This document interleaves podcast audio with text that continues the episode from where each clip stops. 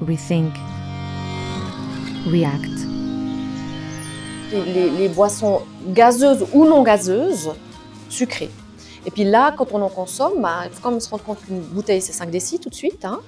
Euh, donc c'est vite euh, l'équivalent, je sais pas, 12-15 morceaux de sucre hein, dans une boisson. Et puis ça, on est déjà à la limite supérieure des recommandations en saccharose, en sucre. Donc si après on a encore un, un yogourt, quelques biscuits, un peu de chocolat, ben on est au-delà. Bienvenue dans ce bonus. Je parle avec Florence Sautier sur le sucre dans notre quotidien, les ressentis de notre corps et aussi nos envies, et l'utilité ou inutilité des applications comme Yuka ou Nutri-Score dans notre choix nutritionnel.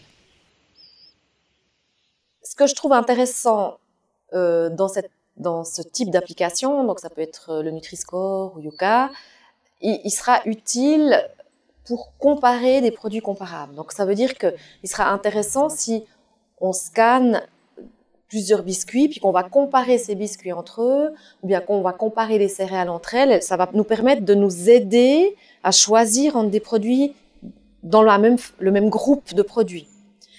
Dans le sens que si on n'est pas très à l'aise pour la lecture des étiquettes, puis d'aller lire, parce que dans un sens, c'est pas très différent de lire une étiquette. Toutes les informations qu'il y a sur l'application, elles sont sur l'étiquette. Simplement, c'est une traduction un peu visuelle de bien ou pas bien par rapport à un produit. Et c'est peut-être ça qui me dérange, c'est que ça, pour nous qui sommes habitués de voir des gens qui ont des problèmes de comportement alimentaire, on se rend compte que de classer les aliments en vert, orange et rouge, c'est extrêmement problématique.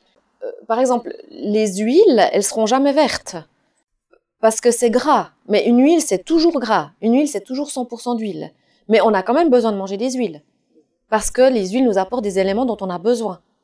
Donc, pour moi, ça pose un problème qu'un élément dont le corps a besoin ne ressorte positivement parce qu'il est gras. Bien, sûr qu'il est gras, c'est une huile.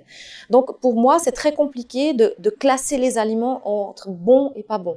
On n'a que des patients qui viennent chez nous en disant je culpabilise quand je mange des produits sucrés. Et là, ils sortent toujours en rouge. Donc ça va encore plus culpabiliser les personnes. Alors que si on mange un peu de chocolat puis qu'on en mange un petit peu, ça va très bien. Mais si on le mange en pensant que c'est pas bien, ça devient compliqué de le manger. Voilà, je suis mitigée. Si on arrive à le garder que comme une aide au choix, et en l'utilisant pour comparer les produits, pourquoi pas?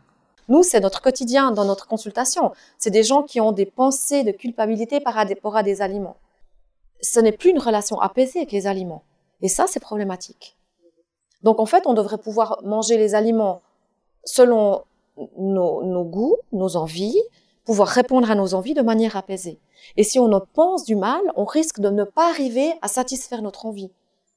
C'est comme si on dit, ben, euh, quand, vous mangez quelque chose, il y a une petite voix qui dit c'est pas bien de manger, vous aurez de la peine à en ressentir un réel plaisir parce que le plaisir c'est de pouvoir manger puis de se dire chouette, je mange ce produit et ça me fait du bien. Mhm. Mais si on est toujours avec une pensée ambivalente, ça va être compliqué. Après, une chose est certes, c'est qu'on est envahi par des produits sucrés.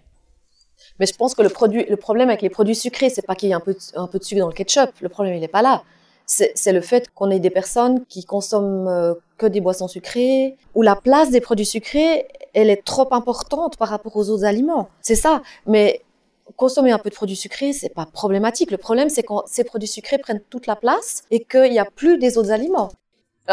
pour pouvoir vraiment évaluer la qualité alimentaire euh, de quelqu'un, il faudrait pouvoir en fait s'intéresser sur les habitudes globales et puis pouvoir évaluer les gens qui ont des grands apports en produits sucrés c'est plutôt via les boissons, donc via le thé froid, le coca, le sirop, les boissons sucrées, les, boissons énergisantes, etc.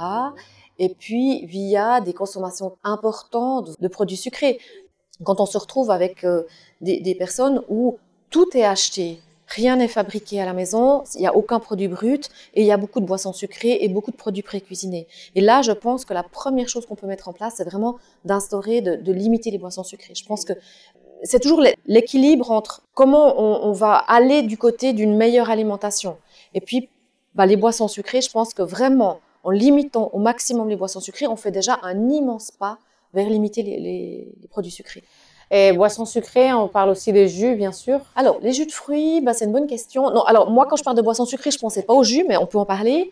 Euh, les boissons sucrées, pour moi, c'est vraiment... Euh, ouais, toutes les, les, boissons gazeuses ou non gazeuses, sucrées. Et puis là, quand on en consomme, bah, il faut quand même se rendre compte qu'une bouteille, c'est 5 décis tout de suite. Hein. Euh, donc, c'est vite euh, l'équivalent, je sais pas, 12, 15 morceaux de sucre hein, dans une boisson. Et puis, ça, on est déjà à la limite supérieure des recommandations en saccharose, en sucre. Donc, si après, on a encore un, un yogourt, quelques biscuits, un peu de chocolat, ben, on est au-delà. Donc, on, observe que si on ne prend pas de boisson sucrée, puis qu'on consomme un peu produits sucrés via un peu de biscuits, un peu de chocolat de temps en temps, un yogourt ou un... Là, il n'y a pas de problème. Mais dès qu'il y a des boissons sucrées, c'est quasiment impossible de ne pas dépasser au niveau du sucre, au niveau du saccharose. Maintenant, si on en vient au jus, les jus, euh, un jus de fruits, s'il est 100% jus de fruits, sans adjonction de sucre, même s'il n'est pas fait maison, mais qu'il est acheté dans un, quelque chose de conditionné, la valeur nutritionnelle, elle est assez bonne. Maintenant, c'est surtout une histoire de quantité. On va dire, les recommandations, c'est maximum une portion de fruits sous forme de jus de fruits par jour. Donc, c'est, si on dit 2 à 3 fruits par jour, c'est un, un verre de jus de fruits, 1,5 ou 2 décimètres. Donc si on prend un verre de jus de fruits par jour, ça pose pas de problème, s'il est 100% jus de fruits sans adjonction de sucre. Maintenant, il ne faudrait pas penser que c'est bien de consommer 5 euh, décimètres de jus de fruits par jour. Parce que ça fait quand même tout de suite beaucoup. Même si c'est du sucre de fruits, c'est quand même beaucoup de sucre. Un chorlet, par exemple, on est, on est au-delà. Bah, un chorlet, euh, c'est moitié eau, moitié jus de fruits. Donc c'est 2,5 décimètres, bah, c'est une bonne portion de fruits, voilà, par jour, ouais. Bah pourquoi pas C'est un bon moyen. Je trouve le chorlet est assez intéressant parce que c'est du jus de fruits dilué. Peut-être pas tous les jours, mais quand on va marcher à quelque part puis qu'on prend ça, c'est une, bonne manière de, s'hydrater euh, quand on a besoin de reprendre un peu d'énergie. Merci de m'avoir donné la parole, de m'avoir contacté, de m'avoir donné la parole. J'ai eu beaucoup de plaisir dans ce moment partagé à discuter d'alimentation. Et puis je pense que je qu'il faut faire attention de ne pas trop se mettre la pression, mais de s'engager en faisant des petits pas, des petits changements quand on va en direction d'une alimentation plus saine, on va aussi souvent en direction d'une alimentation plus, durable. Ça peut être des petites choses, mais qui ont un, grand impact dans la durée, puis de pouvoir maintenir des changements. Rethink. React.